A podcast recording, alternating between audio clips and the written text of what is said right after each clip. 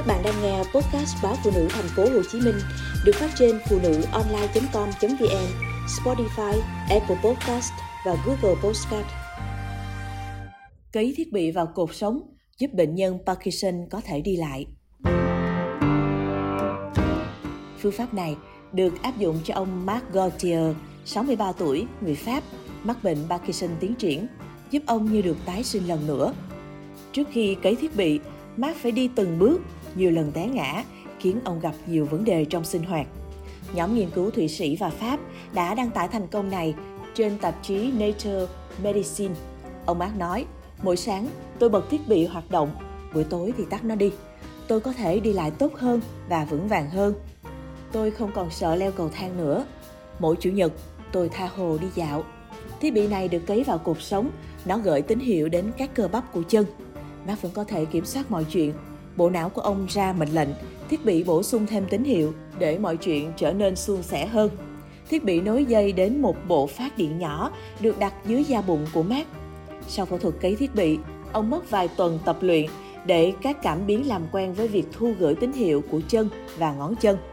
Chuyên gia phẫu thuật thần kinh cho biết, giải pháp này giống như giải pháp giúp bệnh nhân tổn thương cột sống đi lại được nhưng đây là lần đầu tiên áp dụng cho một bệnh nhân mắc bệnh Parkinson.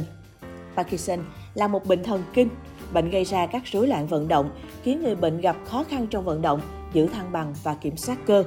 Ước tính có khoảng 10 triệu người trên thế giới mắc bệnh Parkinson. Con số này ở Việt Nam là khoảng 90.000 người. Parkinson là bệnh người già, nhưng người trẻ cũng mắc phải.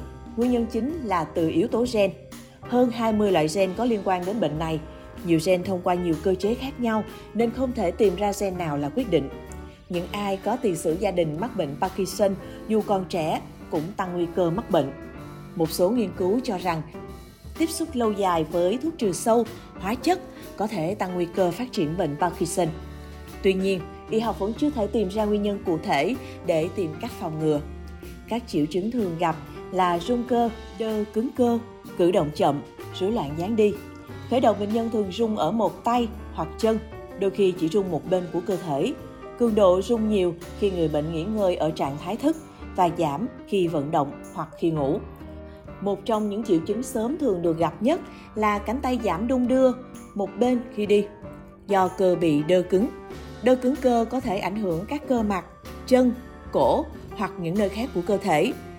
Bệnh nhân Parkinson sẽ cử động chậm khi cố gắng cử động từ một tư thế nghỉ chẳng hạn như khó ra khỏi giường, đang ngồi khó đứng lên, cử động chậm ở mặt, họng, làm cho bệnh nhân khó nói, khó nuốt. Người mắc bệnh Parkinson hay bước đi ngắn và lê với hai chân sát vào nhau, hông gập nhẹ và xoay người khó khăn. Ngoài ra, bệnh còn có một số triệu chứng như mất khứu giác, rối loạn tiêu hóa, tiểu không kiểm soát và khó tiểu, tụt huyết áp tư thế, chảy giải, mất ngủ, lo âu, trầm cảm. Nếu người bệnh không được điều trị đúng đắn và kịp thời, sau từ 5 đến 7 năm sẽ có nguy cơ bị tàn phế. Cho đến nay, vẫn chưa có phương pháp nào điều trị phòng ngừa và chữa lành bệnh Parkinson, chủ yếu là điều trị giảm triệu chứng. Ngoài điều trị Parkinson bằng thuốc, bệnh nhân còn có thể được đặt điện cực kích thích não sâu.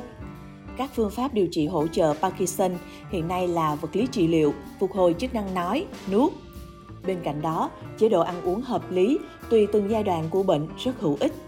Cụ thể, bệnh nhân nên chia bữa ăn có đạm thành nhiều lần hoặc ăn vào ban đêm để cơ thể không bị thiếu đạm. Bệnh Parkinson cũng như thuốc điều trị thường dễ gây táo bón. Người bệnh cần uống nhiều nước, ăn nhiều thức ăn có chất xơ như rau quả, củ,